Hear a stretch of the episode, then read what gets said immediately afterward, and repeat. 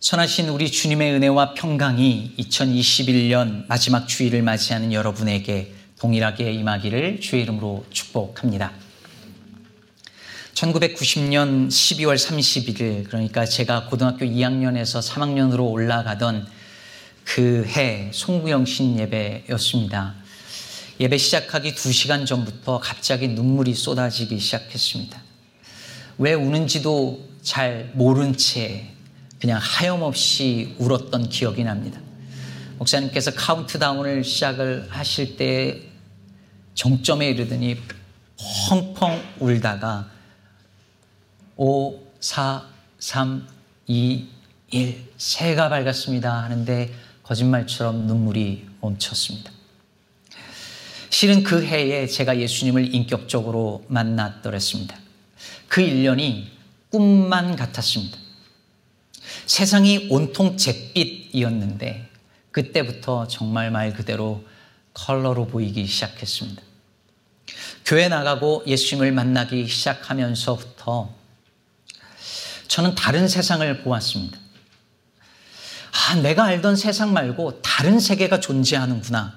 라는 것을 깨닫기 시작했습니다. 그걸 보여준 교회는 저에게 하나의 위로였고 구원이었습니다. 아마도 제가 그 해 송구영 신예배 때 그렇게 운 이유는 그 은혜가 너무 고마워서였고 그리고 그 고마운 한 해가 가는 것이 너무 아쉽고 안타까워서였던 것 같습니다.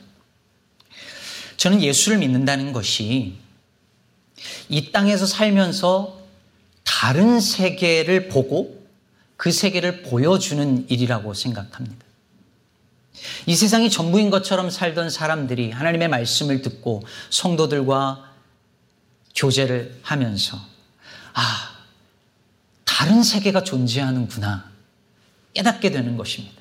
힘겨운 삶이지만 사는 게 쉽지 않지만 순간순간 천국의 아름다움을 일상 속에서 맛보고 그리고 그렇게 작게나마 경험한 천국의 하나님 나라의 아름다움을 주변에 알리면서 사는 삶. 저는 그것이 예수 믿는 자의 삶이라고 생각합니다. 지난 9월 한국에 계신 교회들, 계신 교단들이 총회를 했습니다. 그중 6개의 주요 교단 총회 보고서를 기독언론 뉴스앤조이에서 분석을 했습니다. 그 결과 2021년 한 해 동안 한국의 주요 교단 6개 교단만 가지고 통계를 냈는데 작년 올해 한 해 동안 무려 40만 명의 교인이 줄었다고 합니다. 한 해에 40만 명의 교인이 줄었습니다. 지난 16, 10년간을 계산을 해보면 약 176만 명이 줄었다는 통계가 나와 있습니다. 한국 교회가 어디로 가고 있는지를 보여주는 통계 중 하나이겠죠. 그런가 하면 미국에서는 최근에 바나 리서치라고 하는 기관에서 미국에 있는 목회자들을 대상으로 조사를 했습니다. 그랬더니 올해 미국에 있는 목회자들 중에서 38%가 목회를 그만둘, 즉, 풀타임 사역을 그만둘 것을 생각하고 있다는 결과가 나왔습니다. 팬데믹 전에도 있었지만 팬데믹 기간을 거치면서 이 상황이 더 심각해졌다고 합니다. 여러 가지 피로와 불안과 탈진에 시달린 목회자들이 아예 목회를 그만둘 생각을 38%는 하고 있다는 얘기죠. 이런 것만을 봤을 때도 분명 오늘날 교회는 성장기가 아니라 쇠퇴기로 가고 있는 것이 분명해 보입니다. 팬데믹은 오늘날 교회의 앞날을 더 불투명하게 만들고 있습니다. 하지만 사랑하는 여러분, 교회의 진짜 위기는 교인이 줄고 목회자가 목회를 그만두는 데 있지 않습니다. 진짜 문제는 오늘날 예수 믿는 우리가 예수를 믿는 이 믿음의 여정 속에서 다른 세상, 즉, 하나님의 나라를 보면서 살고 있는가. 그리고 교회는 세상을 향해 이 세상이 전부가 아니며 다른 세계가 존재한다는 것. 그래서 다르게 사는 삶이 가능하다는 것을 보여주고 있는가? 이것이 진짜 문제이고, 그러지 못하고 있다는 것이 진짜 위기입니다. 오늘 우리가 함께 살펴볼 빌레몬서는 다른 세상이 존재하고 다른 삶이 가능하다는 것을 보여주는 너무 아름다운 책입니다. 사실 빌레몬서는요, 한 장밖에 없는 아주 짧은 책이죠. 더군다나 이 책은 사도 바울이 빌레몬이라고 하는 한 개인을 향해서 보낸 사적인 서신처럼 보입니다. 내용도 아주 단순합니다. 대부분 아시잖아요. 바울이 감옥에 있을 때 이 감옥이 로마에 있었는지 에베소에 있었는지 가이사르에 있었는지 아주 정확하지는 않습니다. 근데 감옥에 갇혀 있을 때에 오네시모라는 종을 만나서 복음을 전하고 그가 예수를 믿게 되었는데 알고 보니 이 오네시모가 빌레몬이라고 하는 사람 집에서 도망 나온 종이었다는 거죠. 근데 이 빌레몬도 바울이 복음을 전해서 예수를 믿게 된 사람이었기 때문에 바울은 오네시모를 빌레몬에게 다시 돌려보내면서 편지를 써서 부탁합니다. 이 오네시모를 용서하고 받아달라는 것이죠. 이렇게 보면 그냥 개인적인 아주 지극히 개인적인 부탁을 하는 사적인 편지처럼 보입니다. 하지만 빌레몬서는 생각보다 너무 아름답고 풍성하며 그리고 매우 급진적인 내용을 담고 있는 서신서입니다. 그리고 이 빌레몬서는 골로새서하고 같이 읽어야 그 의미가 훨씬 더 풍성하게 드러납니다. 여러분이 요즘에 그 매일 성경을 따라서 묵상하고 계신 분들은 알겠지만 빌레몬서하고 골로새서로 넘어왔죠. 매일 성경이 이번에만 그런 게 아니라 언제나 그렇습니다.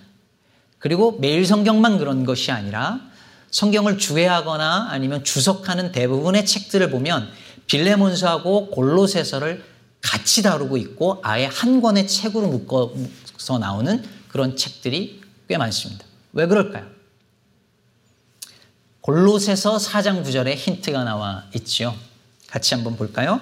골로새서 4장 9절 보면 신실하고 사랑을 받는 형제 오네시모를 함께 보내노니 그는 너희에게서 온 사람이라 그들이 여기 일을 다 너희에게 알려 주리라. 자, 골로새서에 누구 이름이 등장합니까? 오네시모. 빌레몬서에 나오는 바로 그 오네시모가 골로새서에 등장하죠.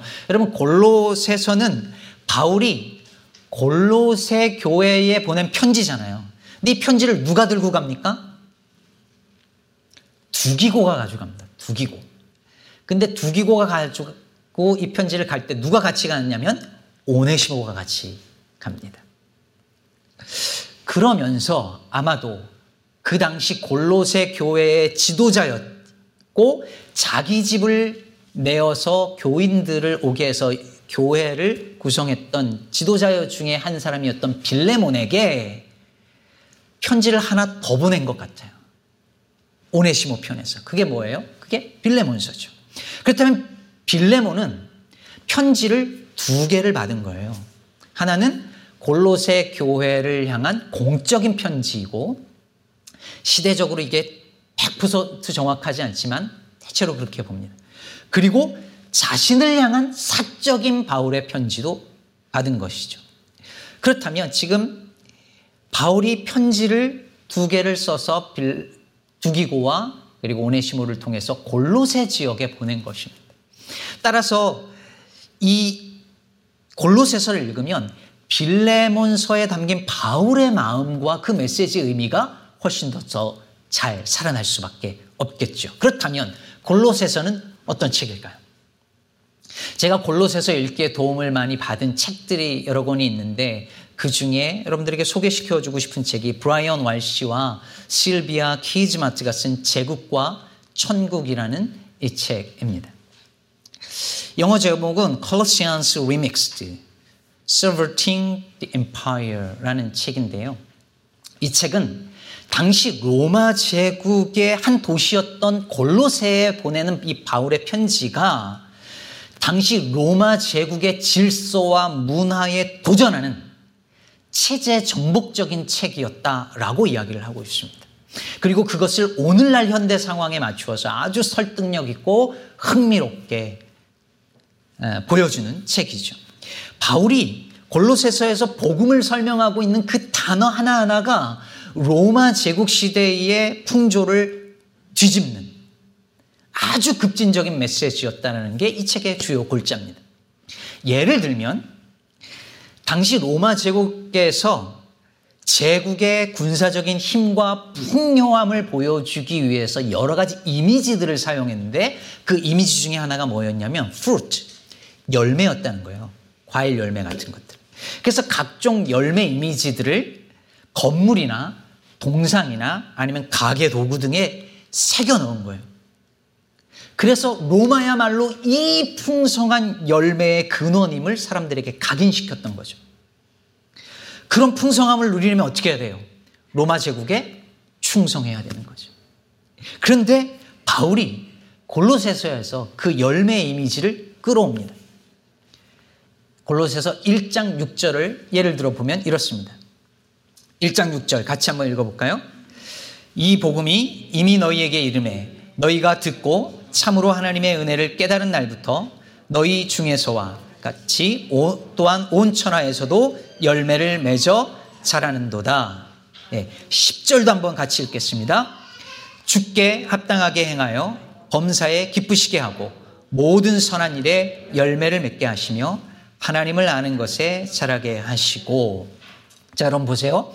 로마의 힘과 풍성함을 열매의 이미지로 드러내는 것이 그냥 사회의 전반적인 문화였던 그곳에서 살고 있었던 그들에게 바울이, 바울이 뭐라고 하냐면 하나님 나라 복음의 열매가 온 천하에 퍼질 것이고 자라날 것이고 그리고 이 열매는 군사의 힘에 의해서 맺어지는 열매가 아니라 주님께서 사랑과 용서라는 선한 일을 통하여서 너희들 안에서 맺게 하시는 열매다라고 말하고 있는 것이죠. 그럼 그 당시에 사람들에게 이 메시지가 어떻게 들렸을까요? 그뿐이 아닙니다. 골로새서 1장 15절을 보면 어마어마합니다. 여러분이 가지고 있는 편견을 벗어 던지고 골로새에 살고 있는 주민이라고 생각하고 이 구절들을 보세요. 그는 보이지 아니하는 하나님의 형상이시오. 모든 피조물보다 먼저 나신 이시니 만물이 그에게서 창조되되 하늘과 땅에서 보이는 것들과 보이지 않는 것들과 혹은 왕권들과 주권들과 통치자들이나 권세들이나 만물이 다 그로 말미암고 그를 위하여 창조되었고 또한 그가 만물보다 먼저 계시고 만물이 그 안에 함께 섰느니라. 여러분 로마 제국에는요 곳곳에 뭐가 있었냐면 신의 아들이라 불리우는 로마 황제의 형상들이 있었습니다. 동전에도 있었어요. 그런데 바울이 말하기를 예수가 눈에 보이지 아니하는 하나님의 형상이라는 거예요. 그리고 그분이 만물을 다스린다는 거예요. 여러분, 이게 그 당시 제국하에 살고 있었던 사람들에게 어떻게 들렸을까요? 얼마나 위험한 메시지로 들렸을까요? 그 체제를 전복시킬 만한 아주 위험한 메시지인 것이죠. 로마 제국과 다른 질서를 가진 다른 세상, 다른 왕이 다스리는 다른 나라, 가 있다라는 것을 보여주는 급진적인 메시지로 들리지 않았을까요? 골로새서는 바로 이것을 보여주는 책입니다. 로마 황제가 다스리는 나라가 아니라 하나님께서 그 하나님의 아들인 예수 그리스도께서 왕으로 다스리는 나라라고 하는 걸 보여주는 책이죠. 그렇다면 이런 관점에서 빌레몬서를 다시 읽어보는 거예요.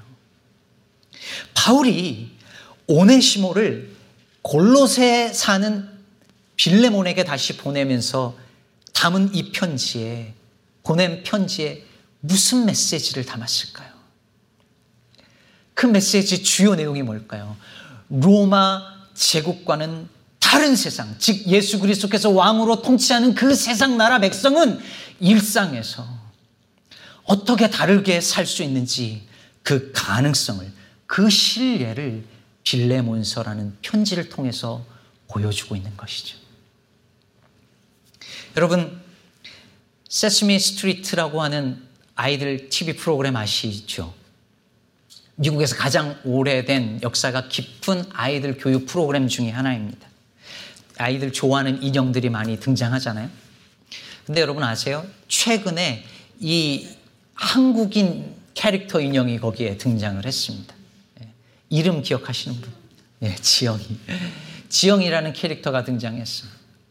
한국인이라고 하는 것, 한국인 전통을 가진 Korean American이라는 걸 자랑스러워하는 지영이라는 인형 캐릭터가 거기 등장했습니다. 근데 이 지영이는 태어나자마자 수많은 인종차별적 공격을 받았습니다. PBS 방송국을 향해서 많은 사람들이 인종차별적 메시지를 보내고 심지어 PBS 너희들 미쳤다. 너희들 자금줄을 끊어놓겠다. 협박하는 단체들도 나왔답니다. 지금이 2021년도인데 이런 일들이 일어납니다. 그런데 약 2000년 전에 주인과 종의 계급이 너무 당연하던 그 시절에 바울이 도망갔던 종 오네시모를 빌레몬에게 다시 보내면서 뭐라고 하는지 아십니까? 여러분 교회 전통에 의하면 이 오네시모는 빌레몬에게 그 경제적인 어떤 돈의 그 손해를 끼치고 도망간 종으로 알려져 있습니다. 그런데 그 종을 다시 보내면서 바울이 16절에서 이렇게 말합니다. 이후로는 종과 같이 대하지 아니하고 종 이상으로 곧 사랑받는 형제로 둘 자라. 내게 특별히 그러하거든 하물며 육신과 주 안에서 상관된 내게랴. 여러분 손해를 입히고 도망간 종 돌아와서 돌아왔을 때 벌을 줘도 아무도 뭐라고 하지 않습니다. 용서해 주면 다 박수를 보냅니다. 어마어마한 일이죠. 그런데 바울이 상상 외의 말을 던집니다. 그냥 종으로 받는 것, 용서하고 종으로 받는 것, 그것을 넘어서 사랑받는 형제로 여겨달라는 것입니다. 종이 형제로 여겨지는 것. 당시의 세계관으로선 상상할 수 없는 일이었습니다. 그야말로 다른 세상 이야기였습니다. 교회에서 흔히 형제 자매라는 호칭을 쓰잖아요. 교회 생활에 익숙하지 않은 분들은 형제님, 자매님 이 소리가 되게 어색하게 들리는 것 저도 압니다. 좀 거의 평생을 교회에서 자라서 저는 괜찮지만 그러지 않은 분들은 이게 어색하고 어떤 분들은 닭살 돋으니까 그냥 그렇게 안 불렀으면 좋겠다는 분들도 많이 있습니다.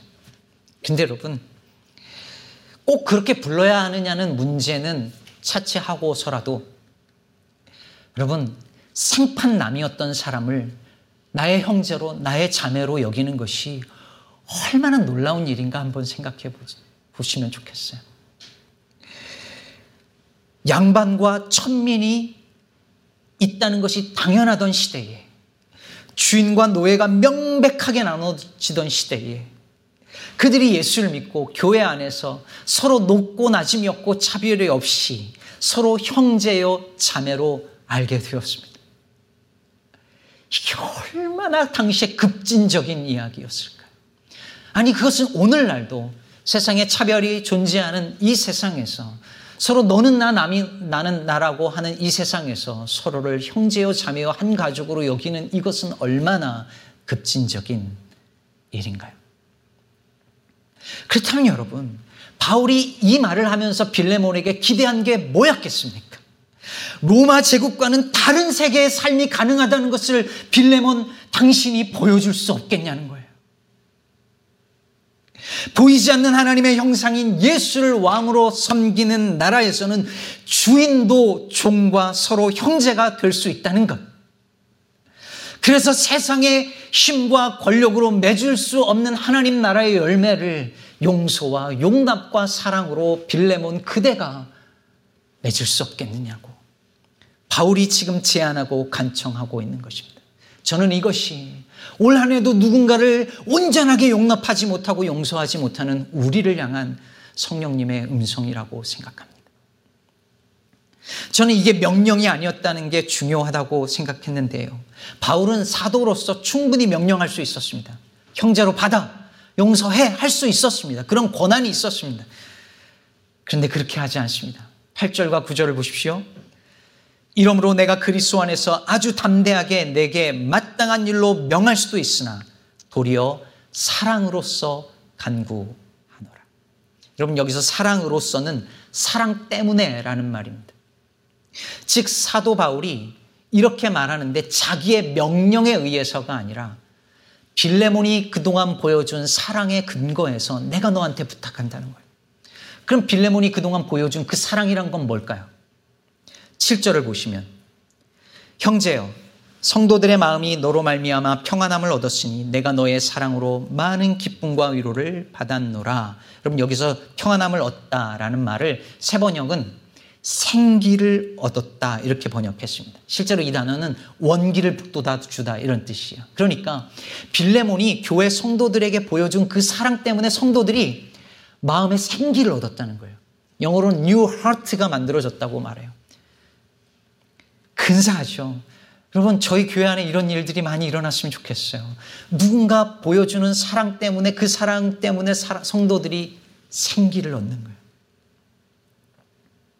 근데 여러분, 바울이 여기서 하나를 더 부탁하는 거예요.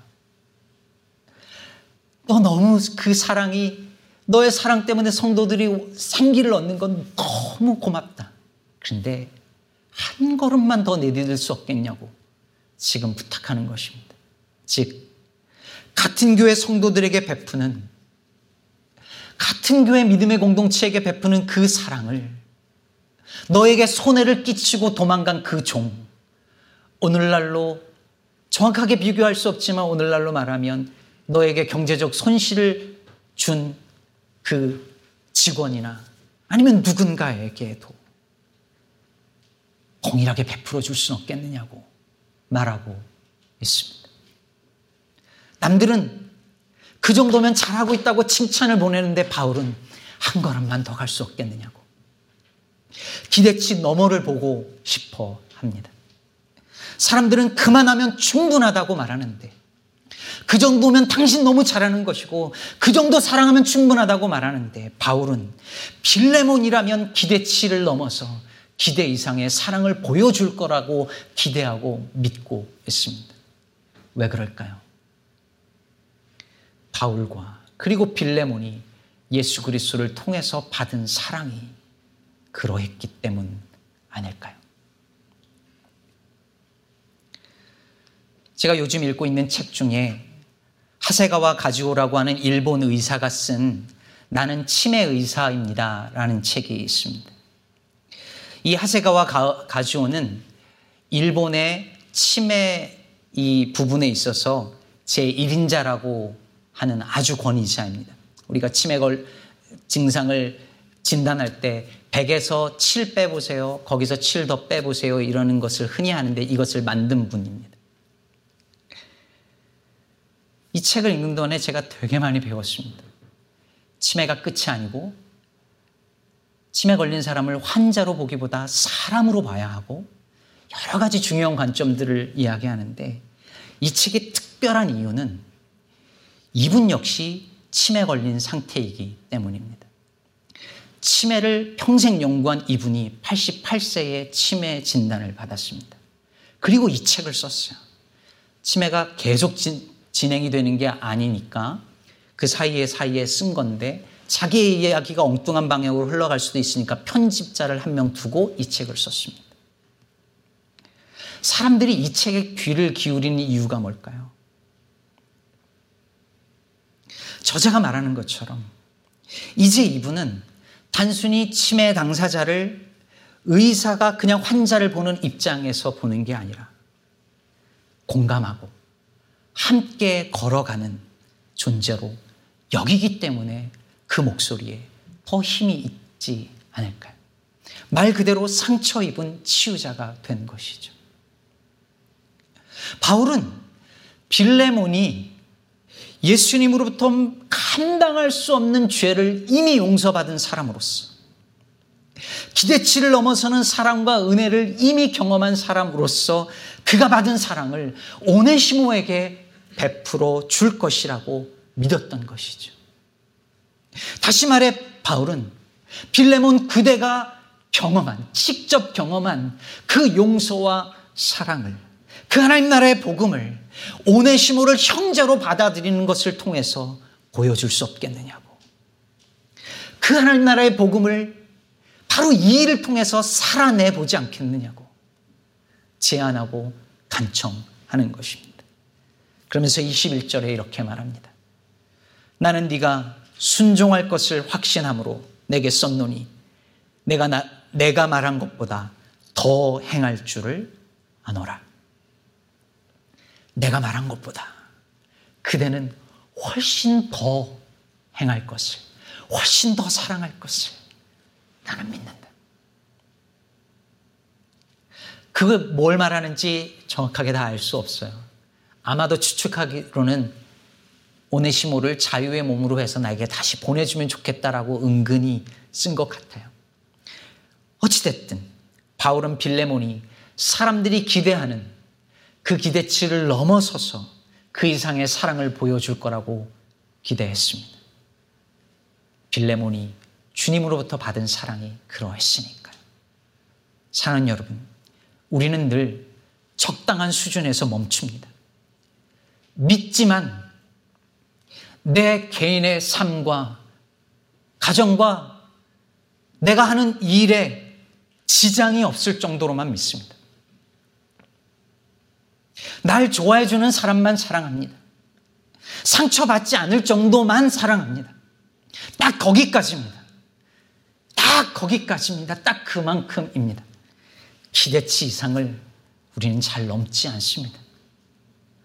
오늘날 믿음 생활을 하고 있다라는 성도들 중에 이 선을 넘어서서 주님을 사랑하고 이웃을 사랑하는 사람들 찾아보기 너무 어렵습니다. 누가 이 선을 넘을 수 있을까요? 내가 받은 사랑이, 내가 받은 용서가, 내가 받은 은혜가 그런 것이라는 것을 아는 사람만이 그 선을, 그 기준치를, 그 기대치를 넘어설 것입니다. 주님께서 우리를 향하여 베풀어 주신 그 사랑, 그것을 알고 그것을 받고 그 사랑을 누군가에게 흘려보낼 때 사랑하는 여러분, 사람들은 우리의 그 모습을 통해서 다른 세계가 존재한다는 것을 보게 될 것입니다. 제국과 대비되는 천국의 모습은 바로 그렇게 사람들이 다 예상하는 그 수준이 아니라 그 선을 넘어서서 더 사랑하는, 더 믿음의 모습을 보이는 그 믿음의 백성들을 통하여서 드러나는 법입니다. 오늘은 2021년의 마지막 주일입니다. 우리는 올 한 해 동안 얼마나 자주 천국을, 하나님 나라를 바라보며 살았을까요? 일상에서 하나님의 나라를 얼마나 맛보았을까요? 천국의 단한 자락, 한 자락이라도 주변에 드러내 보이며 우리는 살았을까요? 주님 앞에 이 한 해를 마무리하는 이 시점에서 가지고 갈 드릴 사랑과 용서의 열매는 얼만큼일까요? 보잘 것 없지만 가져갈 것 별로 없어도 사실 주님은 우리를 내치지 않을 것입니다. 주님은 늘 넉넉하신 분이니까요. 아마도 오늘 주보에 소개해드린 그 글, 글귀 같은 말씀을 우리에게 건네실 것입니다. 당신 참 애썼다. 사느라, 살아내느라, 여기까지 오느라 애썼다. 여러분, 말씀을 맺기 전에 한 번만 생각해 보시죠. 빌레몬이 오네시모를 받았을까요? 용서해 주었을까요? 형제로 받았을까요? 성경엔 나오지 않지만 우린 그랬을 것이라고 짐작합니다. 왜냐하면 성경에 빌레몬서가 있다는 사실이 그거를 짐작하게 만드니까요. 그러지 않았더라면 초대교회가 이것을 성경에 넣지 않았겠죠. 실제로 주후 110년경 초대교부 이그나티우스가 에베소 교회에 보낸 편지에서 오네시모를 에베소 교회의 주교라고 표현합니다. 빌레몬이 오네시모를 용서하고 형제로 받았을 뿐만 아니라 다시 바울에게 돌려보내고 바울과 함께 복음 사역을 하던 이 오네시모가 교회의 지도자가 되었다라는 교회 전통의 그 추론이 타당하다고 저는 그래서 짐작합니다. 말씀을 준비하면서 상상을 했습니다. 오네시모가 바울의 서신을 들고 떨리는 마음으로 빌레몬 집 앞에 서서 한참을 고민하다가 노크를 하고 문이 열렸을 때 빌레몬이 이렇게 말하는 겁니다. 아까 했던 그 말이죠. 오네시모, 내 사랑하는 형제여. 애썼다. 여기까지 오느라 애썼다. 그리고 그 모습을 골로새 사람들이 보면서 아, 저 사람들은 다른 세계 사람들이구나. 다른 삶이 가능하구나. 하나님 나라 백성은 저렇게 사는 것이구나. 보면서 복음을 궁금해하고 교회로 나왔지 않았을까 상상하며 참 마음에 기뻤습니다. 그리고 사랑하는 성도 여러분, 우리 기쁨의 교회에 이런 일이 일어나기를 간절히 바랍니다. 세상이 기대하는 수준만큼이 아니라 그 이상을 사랑하고 용서하고 섬기면서 천국의 한 자락, 하나님 나라의 한 모퉁이라도 보여주며 살아가는 저와 여러분 되기를 바랍니다.